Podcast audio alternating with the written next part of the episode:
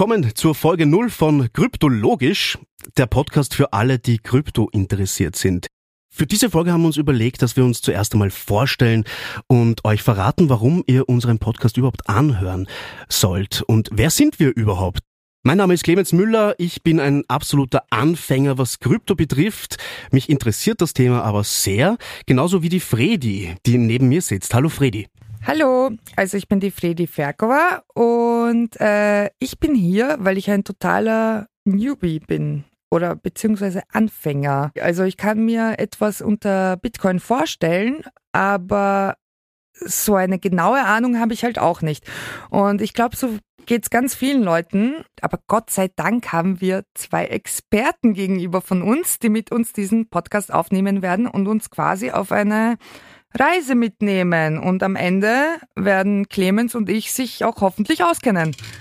Ja, so ist es. Also zwei Anfänger stehen zwei Profis gegenüber und wir versuchen äh, das ganze Thema Krypto ein bisschen herunterzubrechen, äh, dass es vielleicht auch jemand verstehen kann, der nicht damit groß geworden ist, sozusagen, oder da mhm. studiert hat. Ist ja schon recht kompliziert, das ganze Thema. Man liest viel davon, äh, verstehen tue ich persönlich relativ wenig. Ja, du, ich auch gar nicht. Also ich habe auch keine wirtschaftliche Fortbildung. Aber ähm, ich glaube, da gibt es viel Potenzial, dass wir eben viel lernen können und ihr mit uns auch. Ähm, aber ja, stellt euch mal vor, Georg, wer bist du denn? Hallo, freue mich total, bei euch zu sein, Clemens, Fredi. Ich bin der Georg. Ich bin mit Krypto groß geworden, habe es studiert, wenn man so möchte, beschäftige mich jetzt schon seit Jahren damit, ähm, stehe mit Krypto auf, gehe mit Krypto ins Bett. Ja, also. aber groß geworden würde ja meinen, dass es das schon, ich will dir jetzt kein Alter unterstellen, aber groß geworden kann man, glaube ich, nicht sagen. Ich glaube, groß geworden kann man sagen im Zusammenhang mit, ich bin wirtschaftlich groß geworden, ah. ich mit äh, Krypto. Ich bin damit gewachsen, ich bin damit selbstständig geworden, ich habe damit ähm, auch meine ersten Errungenschaften erreicht. Also ich glaube, damit bin ich eigentlich recht stolz und gleichzeitig verbinde ich damit auch meinen persönlichen Zusammenhang mit Krypto. Du bist ja vor allem der Experte hier in der Runde, der sich äh, steuerlich sehr gut auskennt. Du hast eine eigene äh, Steuerberatungskanzlei. Äh, ja, das ist richtig. Ich, ähm, mein Zugang ist zunächst einmal von der Uni. Ich äh, habe auf der Uni ähm, studiert, ich war auf der Uni beschäftigt und habe mich jetzt zunächst einmal rein akademisch mit dem Krypto-Thema beschäftigt. Und äh, daraus ist ähm, eigentlich eine große Passion geworden, die mich zunächst einmal intellektuell sehr stark interessiert hat und mich jetzt auch sehr stark auch persönlich ähm, treibt. Und in unterschiedlichen Konstellationen treibt mich das jetzt auch aus dem Steuerrecht heraus. Überall, wo Krypto drinnen ist, bin auch ich irgendwo nahe dran. Über eine Passion ähm, kann uns auch der Lukas erzählen. Du hast ja schon sehr früh begonnen, dich für Krypto zu interessieren. Ja, also lieber, liebe Fredi, lieber Clemens, lieber Georg, Dankeschön, dass ich hier dabei sein kann bei diesem sehr interessanten äh, Podcast, den wir uns überlegt haben. Äh, bin der vierte in der Runde. Und äh, ja, ich, mein Background ist wirklich so BWL, VWL. Ich bin ein klassischer BWL-Finanzwissenschaftsstudent gewesen. Ähm, bin dann ähm, in der Welt herumgekommen ein bisschen, hab, äh, wollte eigentlich ursprünglich so Richtung Finanzwissenschaft auch gehen, war dann auch beruflich unterwegs in der, in der Richtung Private Equity und Banken. Und in, der, in dieser Zeit habe ich immer so ein peripher äh, Bitcoin wahrgenommen. Und so wie die meisten äh, ging es auch mir damals so, ich habe das natürlich nicht ernst genommen. In welchem Jahr war das? So, das erste Mal, wie ich Bitcoin gehört habe, war sicher so 2012, 2011 bereits. Und da hätte ich vielleicht zwei Mausklicks mehr machen sollen und mir das genauer anschauen, um was es da geht. wäre ich jetzt wäre ich besser ausgestiegen. Aber Würdest du heute wahrscheinlich keinen Podcast machen. Na, aber zumindest habe ich es 2013 dann geschafft. Ähm, meine Story ist ganz lustig, die erwähne ich ganz oft, wenn ich mal so Vorträge gebe oder sowas oder wenn man mich fragt, wie ich dazu komme. Ich war so extrem auf dem falschen Kurs mit meiner äh, Diplomarbeit. Also wir in Tirol haben noch Diplomarbeiten, also Masterarbeit quasi. Ich war so extrem am, am schlechten Kurs. Ich habe über Bankenregulierung geschrieben, Basel 3 und sowas. Und da habe ich schon relativ viel äh, drüber geschrieben gehabt und habe aber wirklich nicht so ganz den richtigen Weg gefunden, wie ich da eine interessante Masterarbeit draus mache. Ist auch schwierig bei dem Thema das spannend ja. zu machen. Kann ich nachvollziehen. Ja. Also, wenn man diese Basel 3 Papiere liest, dann es ist das sehr oft fängt ein Absatz an mit Basel 2 hat folgenden Fehler gemacht. Basel 3 macht jetzt das besser. Und dann haben wir immer gedacht, äh, okay. Es macht vieles besser, aber es ist nicht der, der Welt, der, die Lösung für alle Probleme. Und dann kam Bitcoin. Dann kam mein Professor vor allem, der mir sagte, dann, Herr Leis, wenn Sie so weitermachen, das wird kein Einser. Und ich habe dann Frustration entwickelt und hat dann diesen Abend gegeben. Streberalarm. ja. Hat, hat dann diesen Abend gegeben, wo ich mir gedacht habe, okay, ich habe peripher immer Bitcoin wahrgenommen. Meine Brüder haben mir davon erzählt auch. Ich habe gedacht, das ist interessant, ich habe schon gespürt. Und dann habe ich eines Tages in meiner Masterarbeit einfach, äh, was in Papierform da war, habe ich in den Müll geschmissen und was ich äh, digital hatte, habe ich gelöscht. So weit bin ich gegangen. Und dann habe ich ähm, ein neues Word-File aufgemacht und habe äh, geschrieben Bitcoin als Überschrift und dann haben wir gedacht, okay, schauen wir das Thema an, weil das ist spannend. Da kennen sich wenig Leute aus. Da ist genug da mittlerweile. Da war auch jetzt dann schon Forschung, 2013, 2014 war schon Forschung, die man zitieren kann da. Also ich glaube, mein Herz blutet und das von allen, die jetzt gerade zuhören und jemals irgendeine wissenschaftliche Arbeit für die Uni geschrieben haben, auch nur 20 Seiten zu kübeln, ist halt einfach so, als würdest du wirklich zwei Wochen deines Lebens einfach in den Kübel hauen. Somit äh, Chapeau, äh, dass du das hast machen können. Das möchte ich noch anmerken. Nur, aber jetzt ist es mittlerweile haben wir 2021 und also aus meiner damaligen ähm, verzweifelten Situation ist etwas sehr Gutes entstanden für mich, weil so wie beim Georg, ich habe dann irgendwann angefangen, also 2016, 2017 wirklich beruflich dort in die Richtung zu gehen und das hat wirklich viel, viel, viel mehr, mehr Spaß bereitet bisher und das, das ist meine Passion und meine Leidenschaft. Was machst du heute? Heute bin ich selbstständig, äh, habe den Sprung geschafft. Ähm, äh, war anfangs nicht so leicht, aber bin, jetzt bin ich sehr, sehr erfolgreich unterwegs. Unter anderem eben mit meinem lieben Georg links von mir im Studio, ähm, der mit mir gemeinsam eben Validvent, äh, Validvent aufgezogen hat. Äh, wir spezialisieren uns eben jetzt auf verschiedenste Themen im Kryptomarkt und unter anderem auch ist es uns ein großes Anliegen, dass ähm, wir dazu da sind, dass Leute über uns den richtigen Zugang lernen und sich auskennen können mit diesem System, weil ich habe angefangen 2017 bereits Kurse zu geben, so Vorträge zu halten, auf Universitäten mal einen Vortrag zu halten, ähm, bei Bildungsakademien zu arbeiten, so Seminare zu geben für mehrere Tage. Und das ist immer extrem gut angekommen und ähm, ich denke einfach, das ist ganz wichtig, dass die Leute sich auskennen können. Ja, ich glaube, da sind wir eh auch perfekt, weil, wie gesagt, Clemens und ich sind absolute Rookies. Ich glaube auch, was die Wirtschaft betrifft, ich weiß es nicht, aber... Furchtbar eigentlich, ja. also erschreckend. Erschreckend schlecht ausgebildet bin ich in diesem Bereich. auch, ich check das alles gar nicht ähm, und deshalb, wir sind das beste Testobjekt, wo du gerne deine Vorträge und der Georg auch weil die Expertise ist nur, äh, wie hat ein berühmter Forscher mal gesagt, äh, du verstehst es nur, wenn du es leicht erklären kannst. Ne? Also Albert Einstein. Also. Ja, also schau, du bist auch da klüger und stimmhafter. Man merkt schon die zwei Klugscheißer da. Gell? ähm, also das war ja prinzipiell auch so die grundlegende Idee von dem Podcast, dass wir zwei ähm, Anfänger herstellen, also in, in dem Sinne du, dich und mich und zwei Experten gegenüber, die uns äh, die Welt der Kryptowährungen und der Blockchains und was es da alles so an Expertenvokabeln gibt, ein bisschen näher bringen, weil ich habe mir sehr viele Zeitungsartikel durchgelesen und habe am Ende eigentlich genauso viel gewusst wie vorher. Dann bist du schon besser als ich, weil ich habe es mir durchgelesen und habe mich nachher noch weniger ausgekannt als vorher. Und die zweite Frage, die Sie mir persönlich beantworten, können Sie mich reich machen eigentlich? kann, kann, sich etwas ändern, wenn wir uns dahin bewegen. Das ist das, was mich bewegt. Äh, ich glaube, das bewegt ja eh die allermeisten äh, von uns und auch von den Zuhörern wahrscheinlich. Also kann man, wo ist das Geheimnis? Des Bitcoins, ja. über das alle reden, ja, und keiner weiß darüber Bescheid eigentlich, außer halt ein paar, eine Handvoll. Und das wollen wir ein bisschen ändern. Genau, und wir haben uns ja auch ausgemacht, also Clemens und ich, äh, dass wir immer Begriffe mitnehmen pro Folge, die uns erklärt werden sollen und die wir nachher nacherklären, so wie damals in der Schule. Man lernt wenn man selbst äh, zusammenfassen kann. Und du hast schon äh, sehr oft das Wort Bitcoin äh, in den Mund genommen. Und vielleicht sollte uns jemand auch mal erklären, was ist denn das überhaupt? Was ist denn ein Bitcoin? Georg, vielleicht du.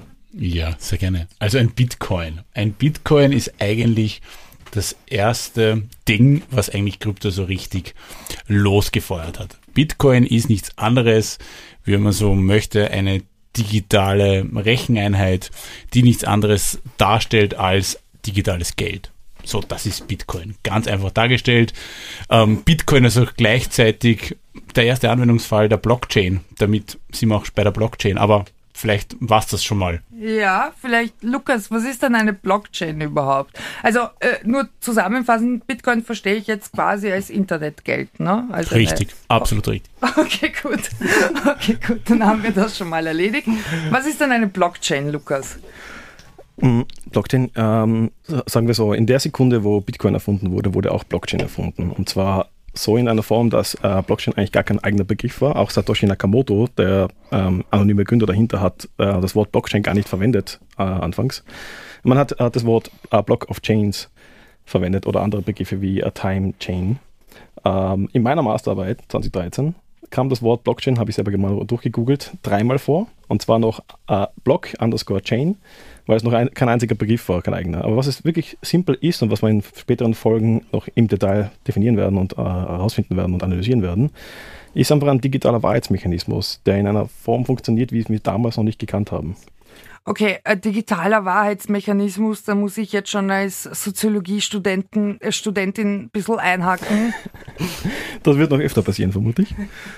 Ja, ähm, es gab das Problem, ähm, wenn ich jetzt im Internet irgendwas machen will, ja, äh, vor allem wenn es um, um, Geld geht. Ich kenne ja niemanden anderen im Internet, ich kann ja nicht herausfinden, wer die Person ist. Man, wir interagieren ja quasi anonym oder pseudonym. Jetzt ist das Problem, wie kann ich jetzt mich organisieren im Internet, ähm, so dass, wenn ich jetzt Zahlungen tätige, dass die auch sicher funktionieren. Das war ja einer der Use Cases von PayPal und sowas, bei eBay und sowas. Das war ja das ganz Wichtige. Die müssen klarstellen für beide Seiten, dass die als Intermediär, als Zwischenmann ähm, dafür sorgen, dass beide Seiten ehrlich bleiben und der eine verkauft und der andere bekommt Geld dafür. Jetzt gab es immer wieder mal die Ideen von, von Dezentralisierungen in diesem, in diesem Bereich. Und das heißt, ich brauche keine zentrale Stelle, die immer auch dann gewisse Macht ausüben kann, sondern ich kann Anreizsysteme schaffen, dass sich mehrere Leute peer-to-peer, -peer, also ganz viele Leute zusammen organisieren können, untereinander kommunizieren können und äh, sich auf ein Protokoll einigen, das äh, so quasi die Regeln vorgibt, die so ausgeartet sind und so, so definiert sind, dass ich nicht jetzt auf eine zentrale Stelle wie eine Bank oder auf PayPal oder sonst was äh, zurückgreifen muss, sondern dass es auch so funktioniert. Das heißt, in einer Blockchain vertraut man sich ohne den Ausweis hingeschickt zu haben. Richtig, also in der Blockchain ganz, ganz, ganz grundsätzlich gesagt, da könnten, die Blockchain funktioniert auf einer Weise mit solchen Anreizen bei Bitcoin, das könnten wirklich sehr schlimme Menschen sein, die da mitmachen, die haben aber so starke Anreize, dass sie sich für das Netzwerk positiv einsetzen, dass man so wirklich extremst hohes Vertrauen haben kann. Es gibt auch ein paar Leute, die gehen noch weiter, die sagen dann, es ist vertrauensloses Vertrauen, trustless, trustless trust. Und äh, ich meine, wie, wie stellt man so ein Vertrauen her? Was ist überhaupt jetzt die Blockchain selbst? Ja. Also das Vertrauen, das die Blockchain einem gibt, äh, basiert in der Physik und in der Mathematik. Also es, ist, es, es werden hier so hoch ähm, effiziente Systeme verwendet, so hocheffiziente Technologie, das werden wir noch im Detail besprechen. Das sind so Proof of Work und Hashes und SHA-256, die ganzen, diese ganzen Begriffe. Aber die haben halt einfach diese Eigenschaften, dass die so hohe Sicherheit bieten, ähm, plus diese Anreize, die die Blockchain gibt mit Mining und so weiter, dass ich mir ganz sicher sein kann, dass, dass das System hier, dass da niemand ähm, ähm, sich mir gegenüber unfair verhalten kann, dass niemand manipulieren kann, dass niemand löschen kann, dass niemand irgendwie mich übervorteilen kann, betrügen kann und vor allem auch, dass viele Personen gemeinsam oder viele Nodes in einem Netzwerk gemeinsam sich nicht verschwören können gegen mich. Nodes, äh, Netzwerk, äh, äh, dann, was ist ein Node? Ein Knoten auf Deutsch, also ein Teilnehmer, der in diesem Peer-to-Peer-Netzwerk der Blockchain, also es braucht ein Netzwerk von verschiedenen Computern, von Leuten, die dahinter stehen, damit die zusammen richtig arbeiten können. Also das, die, die Vernetzung davon passiert eben über dieses Protokoll, das wir dann genauer äh, noch analysieren werden. Und ein Node ist also englischer Begriff für Knoten. Und ein Knoten ist, wenn ich jetzt einen Computer habe und ich lasse da Blockchain, die Bitcoin-Blockchain drauf laufen und organisiere das und äh, kommuniziere mit meinen Peers, dann bin ich eine Node quasi. Also ihr merkt schon, äh, das sind ähm, viele Begrifflichkeiten. Da merken die Experten gar nicht eigentlich, äh, sie reden in ihrer eigenen Sprache und wir zwei spielen so ein bisschen die Dümmerchen hier äh, und, und fragen immer die Fragen. Ich spiel's gar nicht, Clemens. das hast du gesagt. Wir fragen einfach die Fragen, die zu fragen sind. Weil ähm, wer sich damit nicht beschäftigt hat, hat natürlich keine Ahnung, was ist jetzt ein Node, was ist äh, die Blockchain Blockchain, wie funktioniert das überhaupt? Aber darum geht's ja dann in unseren weiteren Folgen. Hast du, du sitzt noch äh, ganz nervös hier. Georg, möchtest du noch was zur Blockchain dazu Kannst sagen? Kannst du es in einem Satz uns erklären? Die Blockchain ist nichts anderes, wie wir in der Zukunft im Internet miteinander disponieren, miteinander umgehen, miteinander handeln. Die Blockchain ist nichts anderes wie die Monetarisierung des Internets. Das ist die Blockchain. Gut, ich bin äh, ähnlich lost, aber mir wurde ja versprochen, dass das äh, noch erklärt wird. Aber wir haben ja gesagt, Clemens, dass wir Newbies quasi die Begriffe auch zusammenfassen werden, die gefallen sind. Und ich frage dich jetzt deshalb, was ist eine Blockchain? 30 Sekunden her. Die Blockchain. Die Blockchain ist äh, die Art und Weise, wie wir in der Zukunft im Internet miteinander fair handeln äh, können. Ohne eine zentrale Stelle, oder? Also das ist doch das Ding. Das ist das Wesentliche, ja genau. Also Oder es gibt eine nicht Bank. eine Bank, die das steuert, sondern es gibt ganz viele User und Nodes, wie wir gerade gelernt haben, die das kontrollieren und zu versuchen zu dezentralisieren. Hä, ich fand das schon ganz gut. Ich hätte So- schon ein so- Einser gegeben. Absolut. Ist das richtig? Ja, unsere Absolut. Experten nicken schon. Aber ich ich gut. habe eine Gegenfrage, äh, Fredi. Was ist Bitcoin? Okay. Bitcoin ist eine, ist Internetgeld, also es ist eine Kryptowährung und es hat das Ganze überhaupt losgetreten. Und es gab Bitcoin, bevor es überhaupt den Begriff Blockchain gab. Aber es beruht auf diesem System. Oh nein. Es, er sagt, der Georg sagt ja, der Lukas sagt nein. Lukas, du hast Was jetzt, ist falsch? Ja, was ist falsch? Na, du hast, du hast ja richtig formuliert hier. Also es gab Bitcoin, es gab, also äh, wichtig ist zu sagen, Bitcoin und Blockchain sind in derselben Sekunde quasi erfunden Genau, worden. aber der ja. Begriff Blockchain, das hast du ja vorher gesagt, Genau, das stimmt. kam nach dem Begriff Bitcoin. Ja. Okay. Bitcoin ist der erste Use Case der Blockchain. Richtig. Use Case bedeutet äh, auf Anwendungsfall. Deutsch Anwendungsfall. Und das ist der heilige Gral derjenigen, die Blockchain tagtäglich verwenden. Welche Anwendungsfälle der Blockchain kann es geben? Bitcoin ist der erste und auch vielleicht der einzige. Anwendungsfall.